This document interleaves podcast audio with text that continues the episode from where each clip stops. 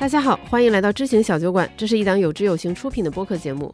我们关注投资，更关注怎样更好的生活。我是雨白。之前我们在节目里也提到过，有些节目呢，只有在我们有知有行 APP 上可以听到，比如你即将听到的这一期，它是我们知行读书会栏目的最后一期。楼楼，我还有我们的同事，也是小酒馆人气嘉宾的英杰，我们一起坐了下来，聊了一本很有争议的书《李笑来的财富自由之路》。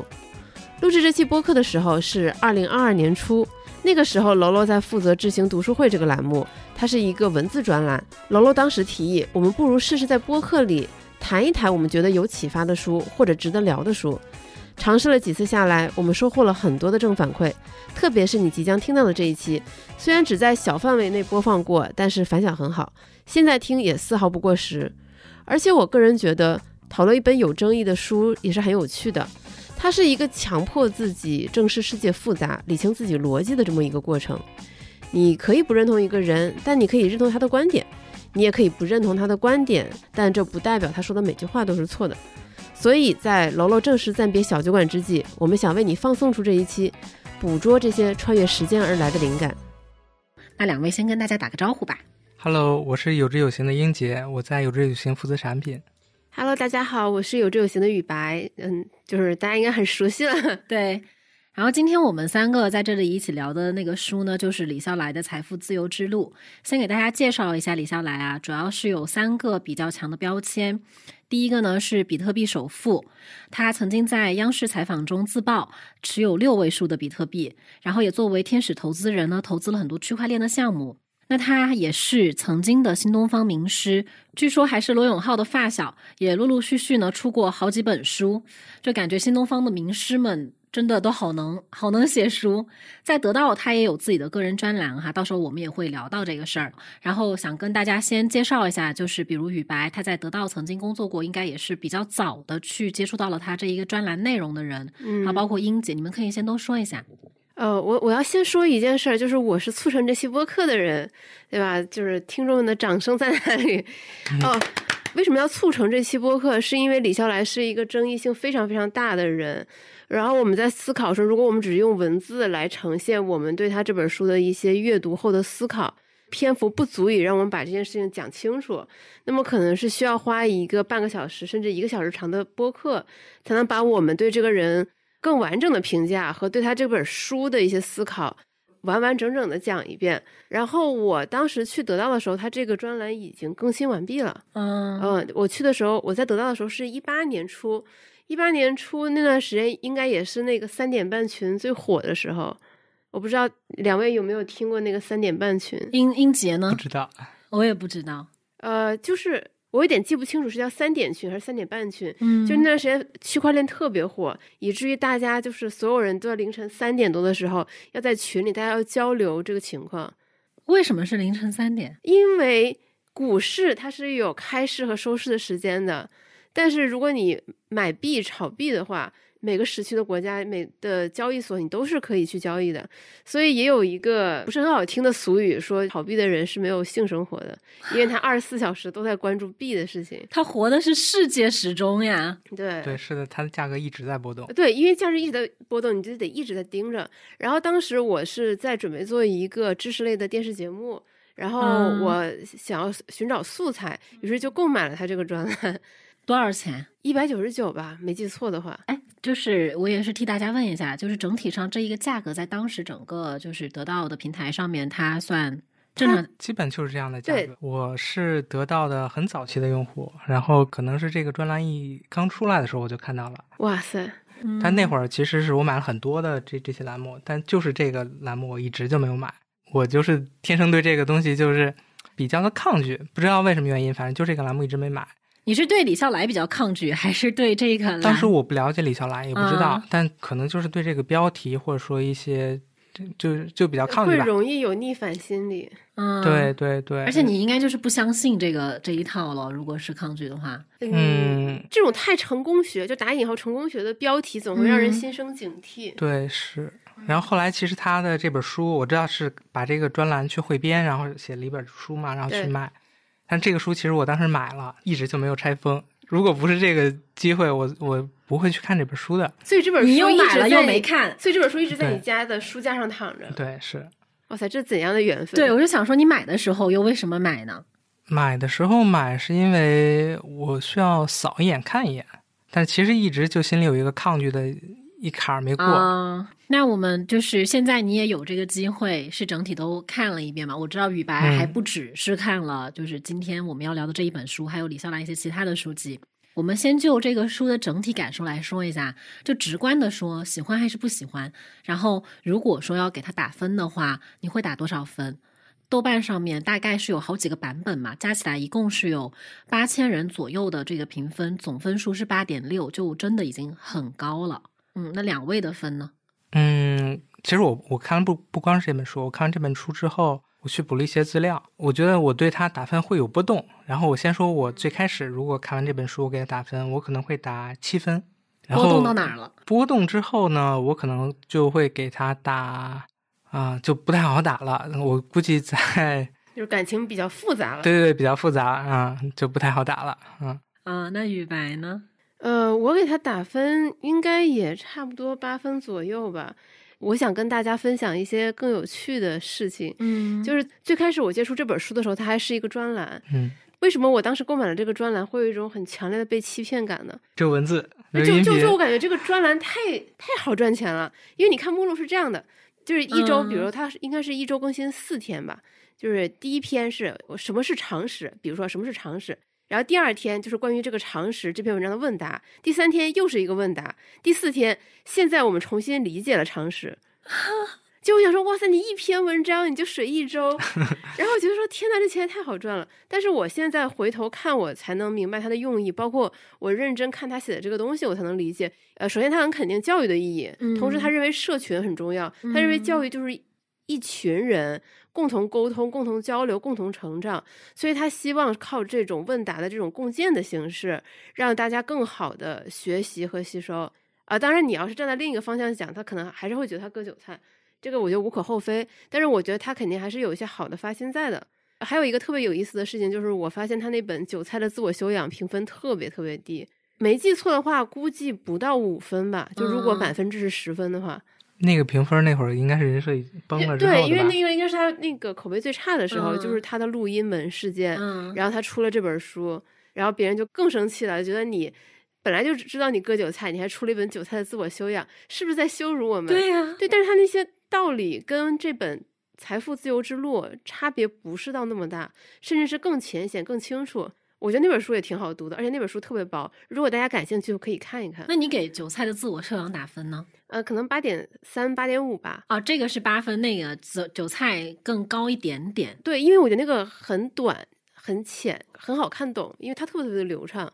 其实为这个，我韭菜的那个我也扫了一眼，嗯，但是我看完之后，可能跟雨白打分还不太一样，我可能还是会稍微偏低一些，嗯，比如说从投资的角度来看，韭菜自我修养更偏交易，作为一个交易员，比如说，呃，要处要处理一些事情吧，对吧？嗯，他主要这样，那可能是从投资上跟我个人的喜好的问题，嗯，OK，你看，像我为什么会觉得那本书比较好，因为我觉得他在一些比较底层的投资哲学讲的。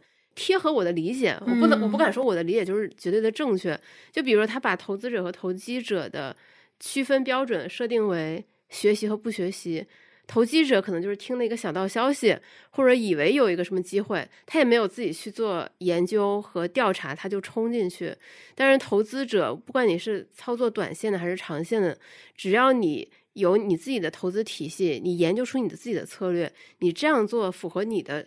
整一个投资方法的话，那它就是合理的。你这就相当于投资。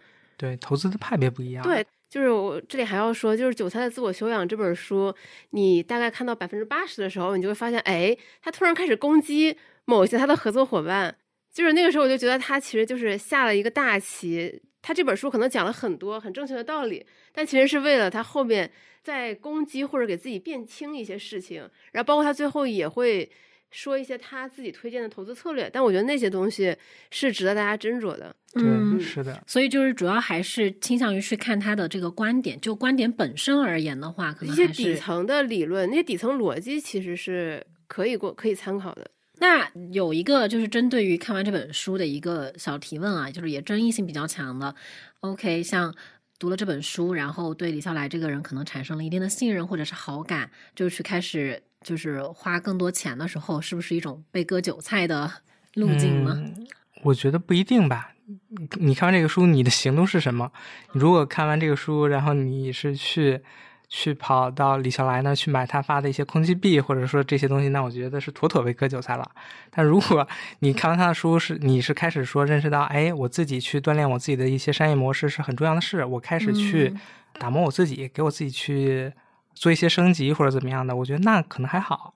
对我很认同英杰这个观点，包括李笑来自己在书里也写了，他说原话我记不太清了，大意是阅读其实本身没有任何的价值。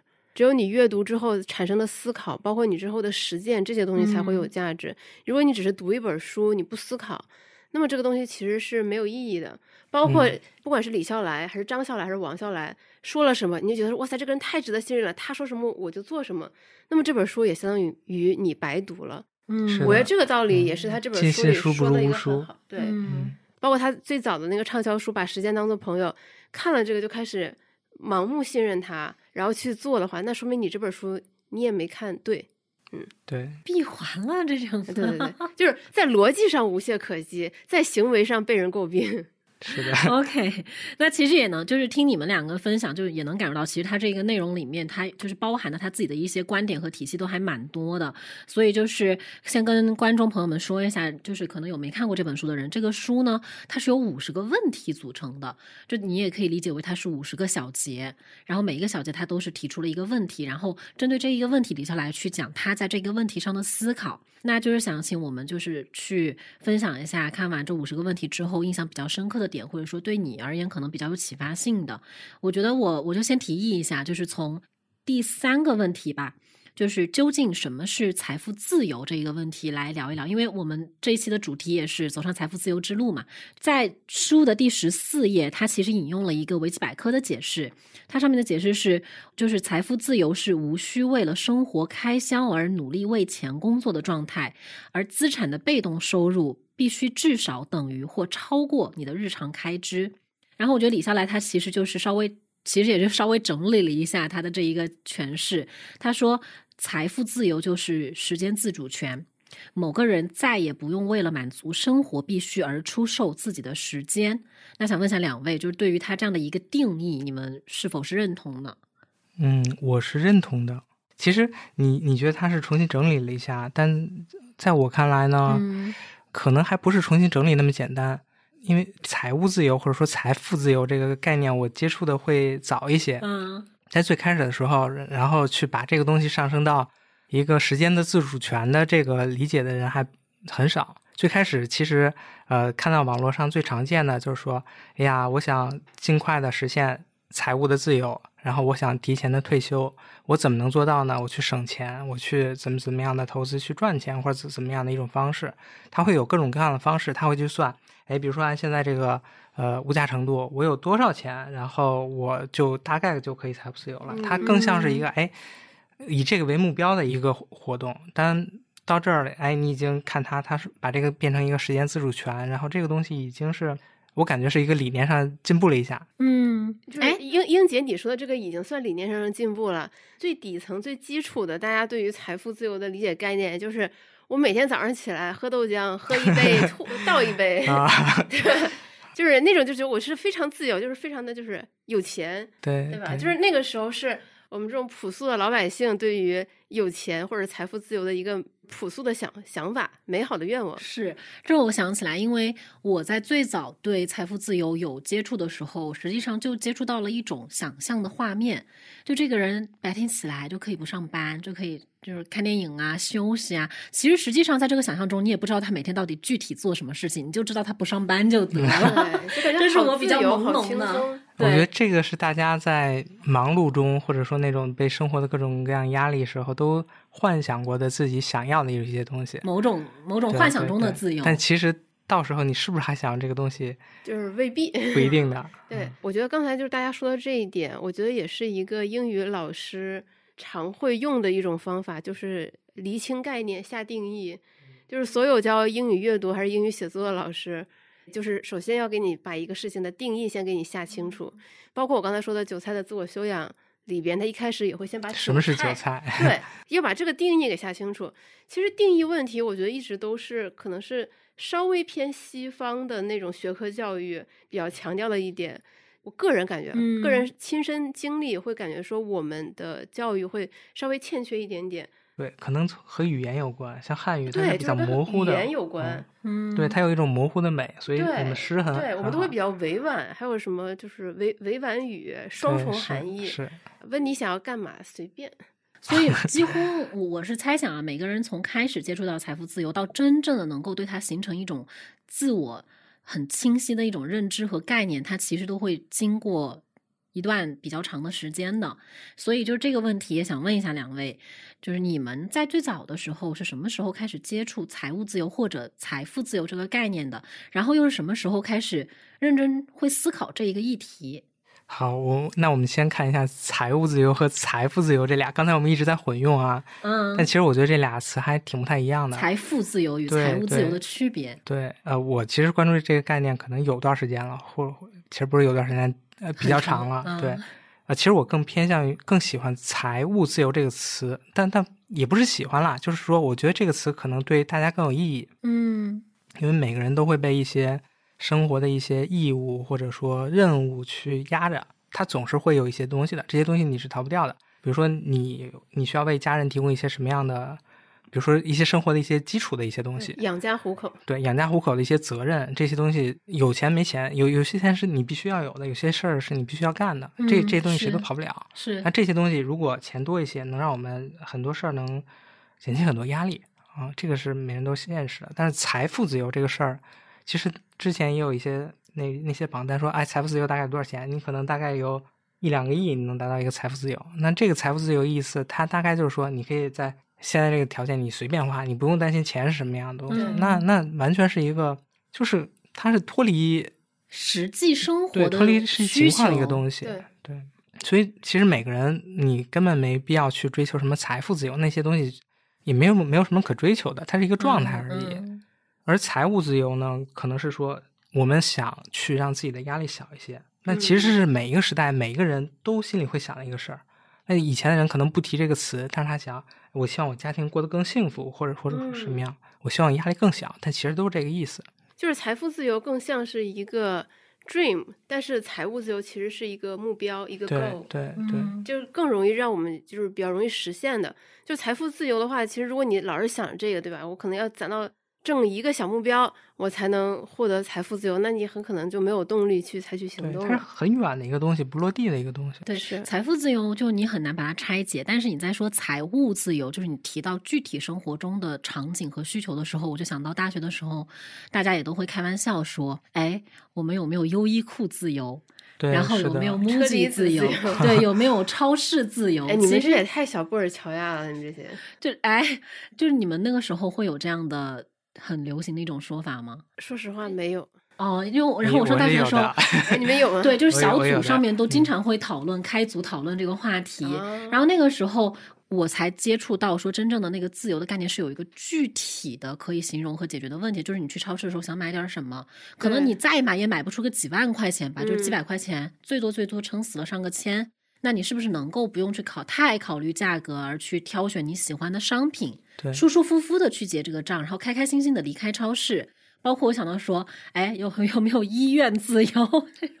那这个太难了。对，其实这些追求这些自由的时候，都是当时面临很很大的压力，自己感受到这个压力才有这个想法。对，嗯，我记着我大概十年前就会很向往财务自由这个状态，当时的。状况就是可能会会压力比较大，或者或者怎么样。那会儿呢，我的第一个想法是说开始记账，看一下每个月花销是多少，然后每个月挣的是多少，然后我看一下，哎，我节约是多少，我我需要需要怎么做，或者投资可以弥补一些什么样的东西。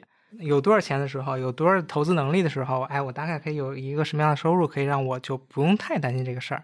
那可能就按当时的物价水平算出来一个标准，然后以这个标准来说，哎呀，我就以这个为目标，然后我去努力就好了。它其实是一个挺挺好玩的一个打怪升级的，然后给自己设定一个小目标的一个过程。我觉得还是对我的成长过程中是一个挺好玩的一个小阶段，挺好的。所以你是压力驱使着你去认真思考这个东西，它具体是怎么样的，然后你要去实现什么。那雨白呢？你 miss 掉了我们在 就是小组会讨论什么什么自由的那一段的话，像你会什么时候比较就是记忆中会比较清晰的想到接触到这个概念？我觉得我比较清晰的接触到这个概念，应该好像也确实是我买了这个专栏之后。虽然我买了之后也没有怎么认真看，但是这这些概念的话，可能就是就是会进到我的脑海里，就会开始思考这个问题。但是当我真正认真开始思考这个问题的时候，我又觉得这个问题，就这些问题好像对我来说没有那么的重要，因为我会，因为我会意识到说，财务自由它是一个里程碑式的状态，它不是一个终点，不是说我到了 fire 的状态，然后我就真的就是退休了。然后我就天天躺在床上打游戏，这种就是我肯定还是要找到自己最想做的事情，以及我人生最希望过的一种活法。所以说，我就没有太重视财务自由的这个目标，而是说我现在其实也基本上是一个衣食不用太忧愁的状态。那么我就把更多的精力放到追求我想要追求的目标上。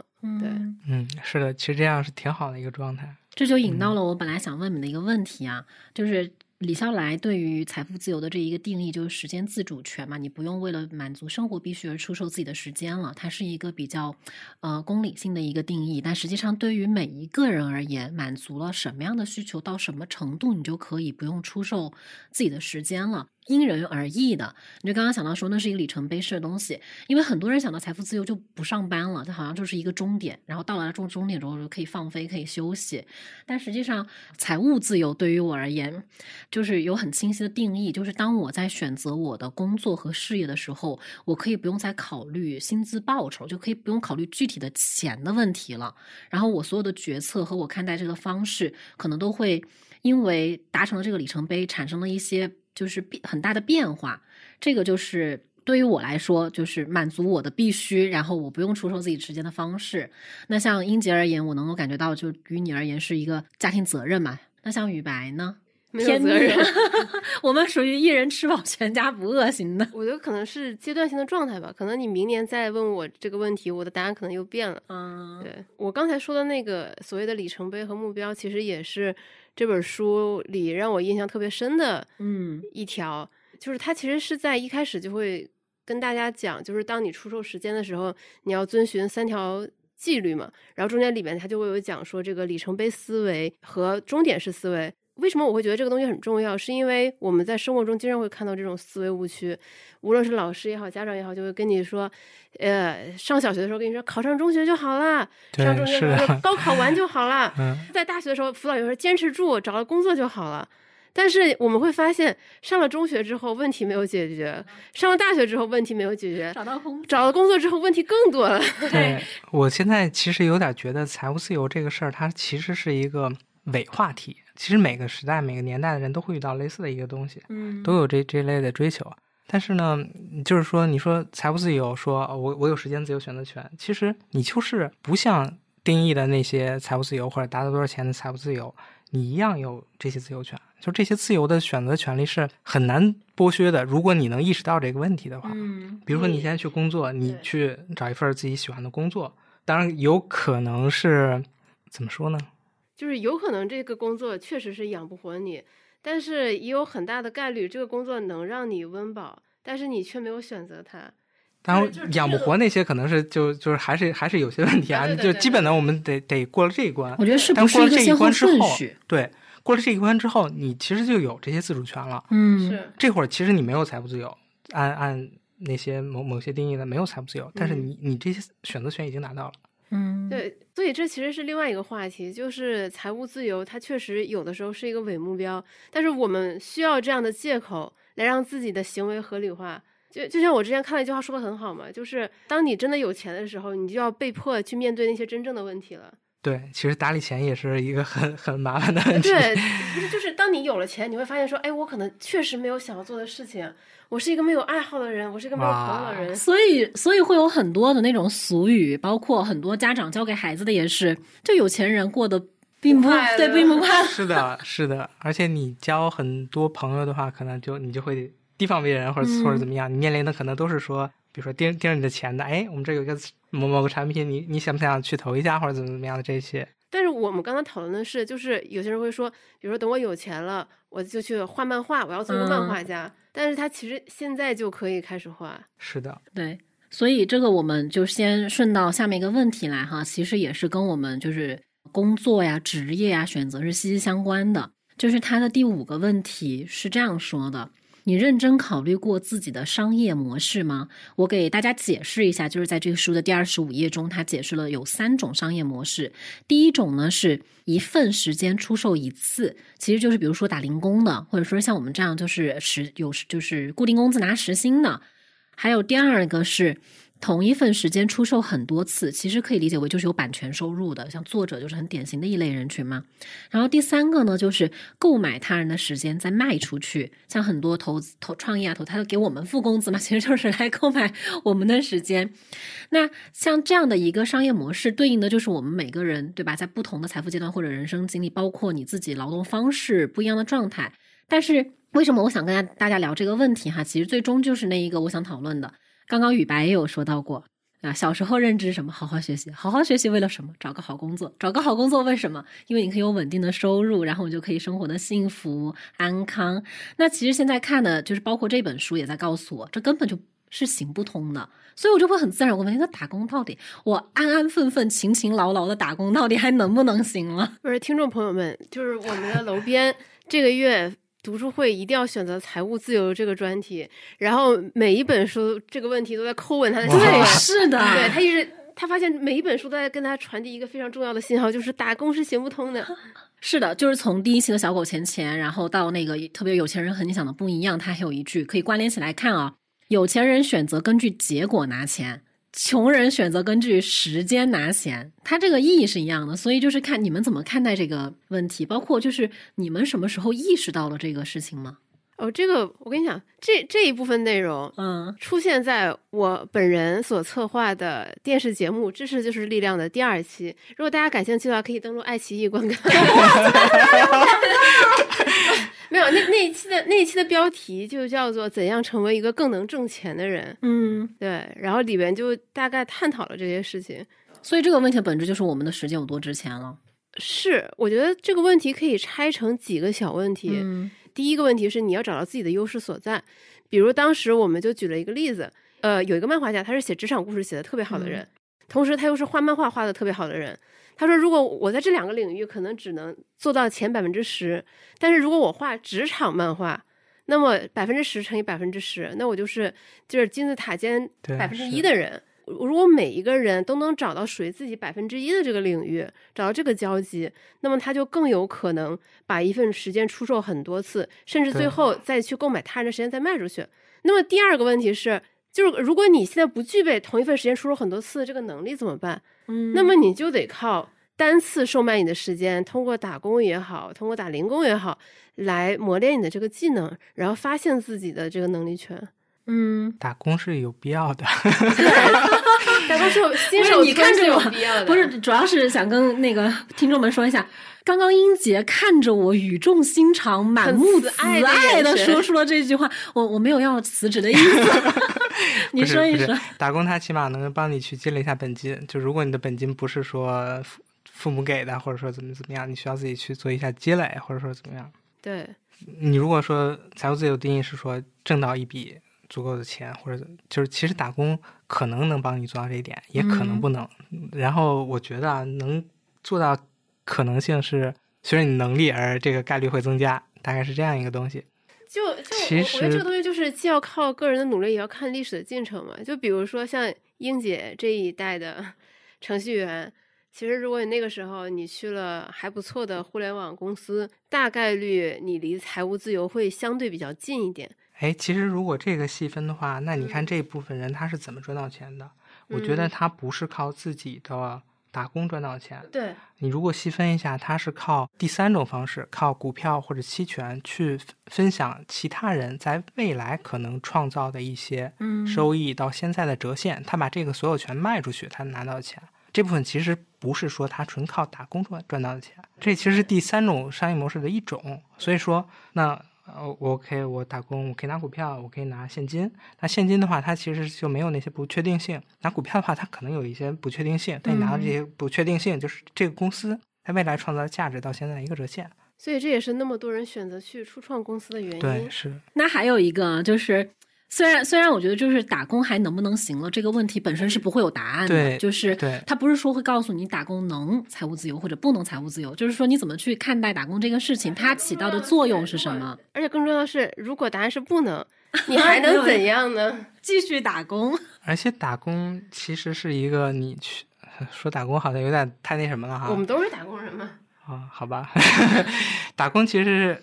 你说，你先说。你你换种想法，它其实是帮你去实现你的一个价值，然后让你找到这个意义感的一个东西。嗯，我是赞同的。对，嗯，我觉得这个问题换一个角度思考，其其实工作它不只是为了最后的那一部分钱，工作是你选择消磨时间的一种方法。刷抖音是一种消磨时间的方法，工作也是一种。然后工作中你会认识到像我和英杰这样可爱的小伙伴，然后呢，你又能创造一些价值，然后写出很好的文章，服务给我们的用户，做很好听的播客。啊，我为什么坐在你俩对面呢？然后，然后你的人生就会变得很充实。对，真的，有时候有时候看。就是这些意义感、这些充实的生活是，可能是我们更想要的一些东西。其实好多那个财务自由，就是大家都以为说财务自由之后不工作会是很很舒服的，但实际上也有很多就是。这一个主题下面的作者会在书里面写到，实际上，当你真的面临不工作的那一个生活的时候，你肯定没有那么享受它。人包括一大，其实在微博中都说过这样的话，就是人是需要工作的，但是这个工作的目的到底是什么？包括你获得正反馈和意义感什么很重要。但这个跟就是这个就稍微离我们就是依靠工作财务自由 有一点点远，稍微拉回来一下，就是想跟大家再讨论一下第二个。就其实第一个和第三个刚刚在英姐例子中已经有有被讨论了。第二个像作者这一个，是不是像这种同一份时间出售很多次，就可以被简单的理解为它是一种创造性工作的对应的模式呢？就比如说是你作曲、你拍电影、你去做艺术创造、写书这一些，你写完一本之后，版权永远都在那儿。我觉得是吧？那你们会就是觉得自己在哎，这个就是你们觉得自己在做这个创造性的工作吗？嗯，我觉得是一些创造性的工作。嗯，只不过它不像那那些你你依靠版权这这样的去去做的，对对对，它不是那样的一个回款的方式。但你可以想，我们现在就是，比如说，呃，你你在工作，然后你创造一些价值，然后这些价值被社会认可，这个这些认可变成了一些公司的一些东西，然后公司再反馈给你，这这是这样的一个循环。嗯。那如果你只是拿一份工资，我我比如说，那这样，那公公司创造这些价值从这儿的反馈，那难道你那部分就是缩水的一部分，所以可能股权会比比你只拿一份工资好一些。对，嗯。那就是你们有没有在这五十个问题中，还有其他印象很深刻的提问啊？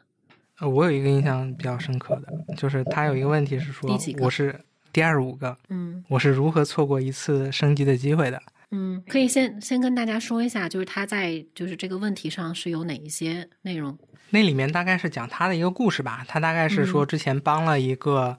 呃，很有名的 VC，然后去帮人帮人一些事儿，然后然后那个 VC 最后去说，我给你上堂课吧，大概是教教他一些投资方面的事儿。然后他过了多少时间，他现在来啊，原来还可以这样。他遇到这些问题，我当时如果怎么怎么样，那我现在就肯定会认知升级。他把这个事儿就是错过了，就忘掉了，或者怎么样，他一个复盘一个反思吧。嗯。但其实我印象中，我也有一件就是印象特别深的一件事。多少年之前？那得十几年前了啊！那那会儿我在搜狐，那会儿是做做程序员嘛，就是中午的时候，我跟同事聊天就是大家聊股票。那会儿搜狐正好是零八年左右还是怎么样？那会儿还就正好是呃奥运会，然后那会儿他有奥运会转播权或者怎么样，股票做的好还不错。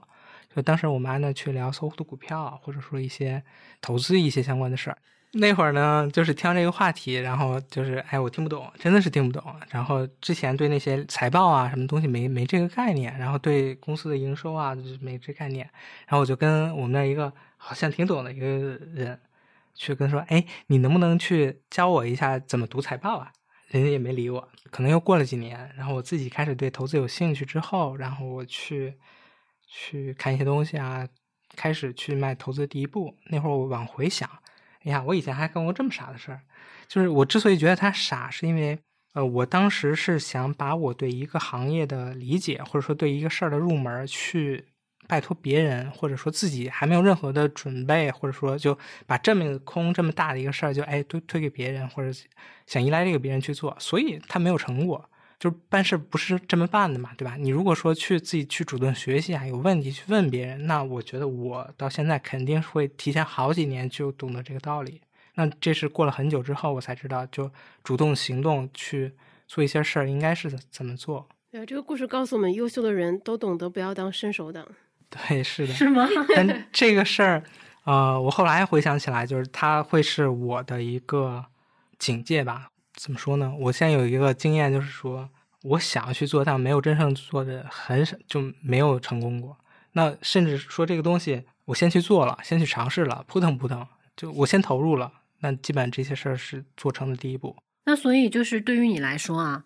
如果那个时候自己有去再深入到这个事情里面，然后有所行动的话，你会想就是哎，那会是什么样的一个情况吗？我觉得当时我不懂这个道理，就是有好多时候你看完这本书，你觉得它是鸡汤，那其实是你没有 get 到它背后的事情。就说我知道了，但我其实并不真的知道。嗯，是，嗯，我觉得这可能是一种。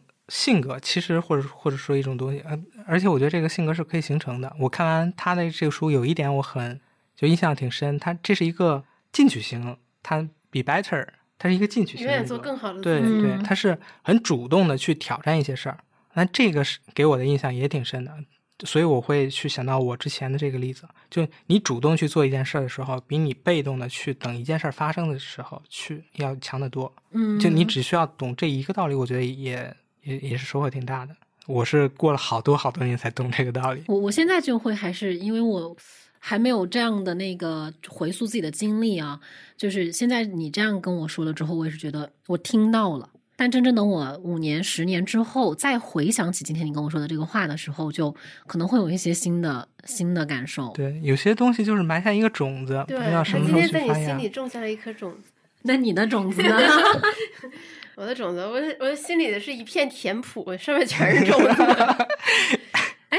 哎，他其实说到这个升级，就升级系统嘛，然后他也会说到很，就是贯穿始终的去说所谓自己的操作系统。嗯，就这也是他的这个书里面很显著的一个特征哦。我就先夹杂着这样聊一下，也是大家对他有诟病的一个点，就是他非常会编造概念，然后会有很多的概念堆砌。在五十个问题，然后每一个就是洋洋洒洒的说下来的时候，内容比较空泛和分散。就是对于像这种评价，你们是你们你们觉得对吗？嗯，我觉得因人而异吧。这个东西你也没有必要，嗯，怎么说呢？我不我不能无所谓。对，说实话，这个是很主观的事情，你是辨不出来真正的对错的。其实我觉得他说的有些东西是我认可的。我之所以认可，是因为比如说他认为操作系统它。底层是一些知识和知识之间的连接，这些东西我是认可的。那你看我现在的工作，很多时候的工作是一种推推进性的工作，但偶然迸发的一些小的火花，把某些东西连起来，那才是创造出一些价值的一些东西。就是他说的一些东西，我是认可的。嗯，所以这些其实并不那么重要，就是他是不是编造概念啊，是不是这个叙述分散啊，其实是不是那么重要的问题。那回来就是再问一下雨白，就是在这个五十问题里面，你会不会有自己比较印象深刻那一条？怎么说呢？就是我印象深刻的可能是一些点，而不是说具体某个问题。嗯，那我可能主要想讲两点。第一个就是我前面说的那个里程碑思维和终点式思维，因为它里面就会说，其实你正确的思考方式应该是在我做这个选择之后。它能帮我完善哪个已有的能力，能让我获得什么新的能力，而不是说我考上大学就好了，我考上公务员就好了。就是你不要用那种思维。他其实好像有一讲专门是讲安全感这个事情，不要和没有安全感的人合作。我就记得 了，因为他会让所有的事情都变得非常。对，但是就是人天然会追求安全感，想追求一些确定性。比如大家现在就是踊跃的考编、考公，也是想拥有一定的确定性和安全感。但是在那之后，你该怎么做？就是当你做这个选择、做这个决定之后，它能帮你获得什么新能力，能完善你什么已有能力？就假设你的路是很长的一条路，这个里程碑能帮你做到什么？我觉得这个是大家要想。就是要努力去想的问题。他可能一时之间你想不到答案，但是你得去想，而不是一想说，我只要把这个考试考完了，一切就 OK 了。这个就也是很凭着本能在生活和对工作去做自己的选择就，就很难不这么想，但是我们就得努力让自己不去这么想。对，他其实有一个很远的一个就是视角。他不是说活在未来吗？或者说这些东西，嗯，其实投投资也是这样。对，爱情投资你展开说投资也是这样。这句话说完，是的。如果是一个很短视的人，你看的就是股票短期的波动，嗯，你看不到企业的长期的成长，你看不到这些底层本质的一是一个什么东西。对我接着英杰的话来说，为什么我我觉得他说投资也是这样，是很对的一件事儿。因为有的时候，比如说亲戚朋友交流说，我今年赚了什么翻倍，对，然后他就哇好厉害。但是其实你更应该想的是，然后呢？嗯，他比如说他一百万变成了两百万，这两百万他卖出去了，就是两百万现金，然后现金有通货膨胀，它会贬值，那他肯定还要再去购买其他的投资标的。嗯就是他接下来该怎么办？就如果你以一个短视的视角，那他可能永远都在讲说，我一年翻了倍，但其实更长期的故事不是这样的。就你的钱总要去流往某个地方的，嗯，你也总不希望它贬值。投资是一个长期的，真特别的是长长期的东，西每个人对长期的这个理解还都不一样。对，所以他书里面好像有一个问题是说，你人生中最重要的事情嗯、是什么？就不是肯定不是说我考了我考试考了多少分，然后或者说我考了公务员，嗯，就是说比这个更重要的事情是你想达成什么样的目标，然后呢，就是你说的那一个。但我觉得这个问题会比较残忍哎，其实对，它就就是很大、很难且很残忍。嗯，因为大家都知道想要更多，想要更多，但是你真的想要更多，然后要去做什么呢？你要去面对自己这个漫长的生命中的一些真正重要的事情。哎，我想分享的第二个点，我不知道书里有没有，是他专栏最后的加餐里有写嗯过。为什么我后来去看他的加餐呢？是因为当时我跟我前同事聊过这个专栏，他说这个专栏最后结课的时候被骂的特别惨，因为好像他最后说就是我类似于就是我这个专栏并不能帮你致富之类的，嗯，然后就被人骂。大家觉得 上当受 骗了，符。对对对，其实他一开始就有说清楚嘛，但他那个嗯加餐有些话我觉得说的挺好。他说最开始就是罗振宇宣传他这个专栏的时候就说，这个专栏是老司机教你怎样变得更值钱。就，其实你品一品，让你变得更值钱和让你财务财富自由，这是两个概念。他说：“那你怎么样变成一个更值钱的人？答案很简单，就是成为一个真正有用的人，就是你对别人有用的人，就是你跟这个世界产生了很强的连接，别人都很需要你，那么你自然就会能够更值钱，然后同时你的幸福感又很强。他后面也举一些例子嘛，就是有些我们在生活中看到的一些明显幸福感很高的人，他可能赚的钱不是很多，但他明显就看见很幸福。最根本的原因是他被很多人需要，他被他身边的人对，欢迎和需要着，所以他的幸福感就很高。情感的支持力特别强。对、嗯对对，就是他们跟这个世界有特别强的连接，他身边的世界都很需要他，那他就很开心。能够帮别人去解决问题，包括小狗钱钱中其实也有个呼应的，就是说。吉亚怎么样能赚到钱？就是三个圈圈，你喜欢的、擅长的和能够帮别人解决的那个问题是什么？其实，所以就是被需要帮，能够帮助他人是一个非常非不管赚钱也好，幸福感也好，其实都很重要。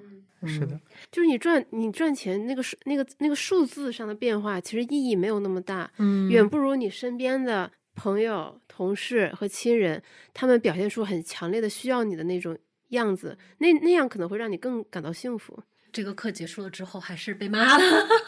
你怎么没有告诉我那个支付的代码？对，就很多人只是想要代码，他就忽略了幸福的真正真谛。嗯，那我们就是各自分享了一些就是问题和收获啊。就是最后，我还是想去跟大家聊一下，就是这个人，包括这本书的一些争议。因为实际上，就是想到李笑来，大部分人为什么可能对他观感不好，其实就是三个字嘛，就觉得他呃割韭菜。然后包括像这本书的话，我当时我当时看的时候，其实就在想，包括他说到商业模式，我就想他是不是可以被看作一个实践了他自己提出的这些方法论的案例，学习也好，然后积累也好，然后去。一份时间同时售出多次也好，不管我觉得先不管就是道德和个人喜好上对错，就是他的行动力、主动出击这一些，去创造自己的流量，包括我觉得是的，嗯，就从这个角度来讲，他是是的。但是其实就是价值观的问题嘛。嗯，对，就是他他写下来的东西，这些道理，他确实是践行的，但这些东西加在一起，只能说是他的阳光的一面，但他的 dark side 他没有写下来。这个好精准啊，我觉得。嗯，那就比如说你们对这一个人或者说是这本书有没有什么感受上的转变？因为其实你们早就肯定比我都更早接触到嘛，而且你刚刚进得到的时候还直接接触到就他被骂的这一个信息，而且你自己也付了这个钱。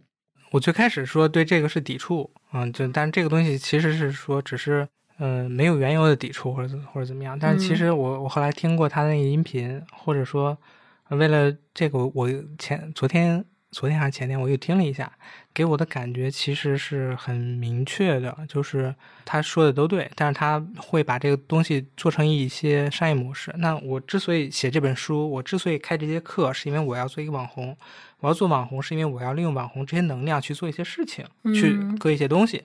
那你把这个东西串起来，那就会觉得这这件事儿，就前面那些比较对的道理，那都变成了一个糖衣的炮弹，大概是这样的一个感觉。为什么是糖衣炮弹呢？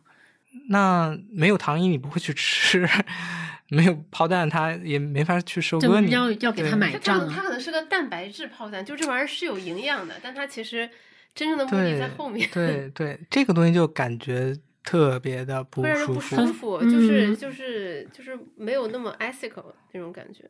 嗯，那那那雨白呢？我说实话，我最开始对他的印象一直都不是特别好，就像英杰一样，很抵触。就是因为这个月你说要做财务自由这个主题，然后我开始广泛的涉猎这些书籍，然后重新看了他的这个书，发现发现说，哎，这个道理说的挺对的呀。因为他的文笔确实很朴实，很容易看得懂，打的比方也是，不管你什么样的学历，其实你都能理解的东西。嗯，他能很好的把你为什么不能追涨杀跌，为什么你会变成韭菜，他把一些道理讲的非常的浅显易懂。比市面上大部分的头教，我觉得讲的都好，嗯，所以我觉得说，哇塞，那为什么大家不看一下他的书呢？好，这个问题，那为什么大家不看一下他的书呢？我觉得可以看啊，但是看了之后，你需要去鉴别，你不要盲信就好。就还是回到那个问题，就是阅读本身是没有任何价值的，对。所以，包括像李笑来，他非常推崇他的那个社群的概念，就是我们。我和易之阳老师共同认识的一个朋友，他之前就是因为这个财富自由之路加入了李笑来的社群，然后通过炒币实现了财富自由，真的实现了财富自由。本来我们想邀请他一起来聊一下李笑来，他说不行，我要骂他。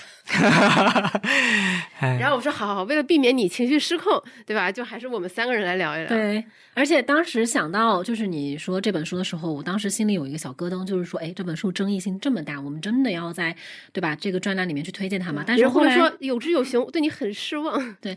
但是我想了一下，就是不管怎么样，就是书本身的内容它是你的工具，但是你怎么去使用这个工具是每个人因人而异的，就不能说是我们需要一本完美无瑕的书，然后才能在这个读书会去讨论和推荐。对，而且这个世界可能本来也就是这样。对，就你遇到的事情越多，你会发现，呃，这个世界上的好多事情也都会让你比较失望，或者说，或者说。就觉得哎呀，这个东西怎么变成这样了？嗯，因为我们小时候都是是非对排黑，就是黑白对错这样的二元的这样的判断嘛。但实际上就是它很难有什么事情是完全可以被这样判断下来的。我觉得李笑来或者说这本书就是一个很很典型的例子，就是我们没有办法去说它是对的或者错的，它是好的或者不好的，就看你怎么去用这个书。但是就是这和很多财富自由的那个主题的书。都有一个共同之处啊，就是他们在书里面其实实际上，我这讲的东西都可以很多是互通的，然后也非常非常非常强调去行动这个东西。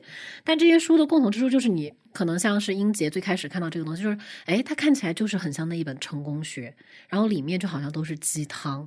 所以就是说，那财富自由已经写了这么多书了，那这个东西是可以学来的吗？那还有就是写这本书的人确实都已经财富自由了，那为什么我们读者没有呢？我觉得你很难靠复制他的路去实现财富自由。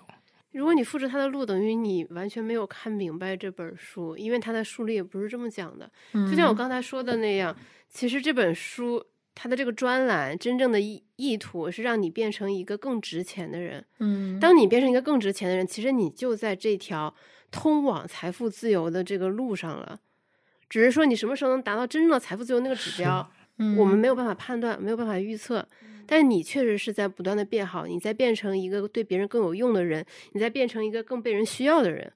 那么我觉得这件事情它是好的，所以这本书我觉得很多内容是值得大家去看的。嗯嗯。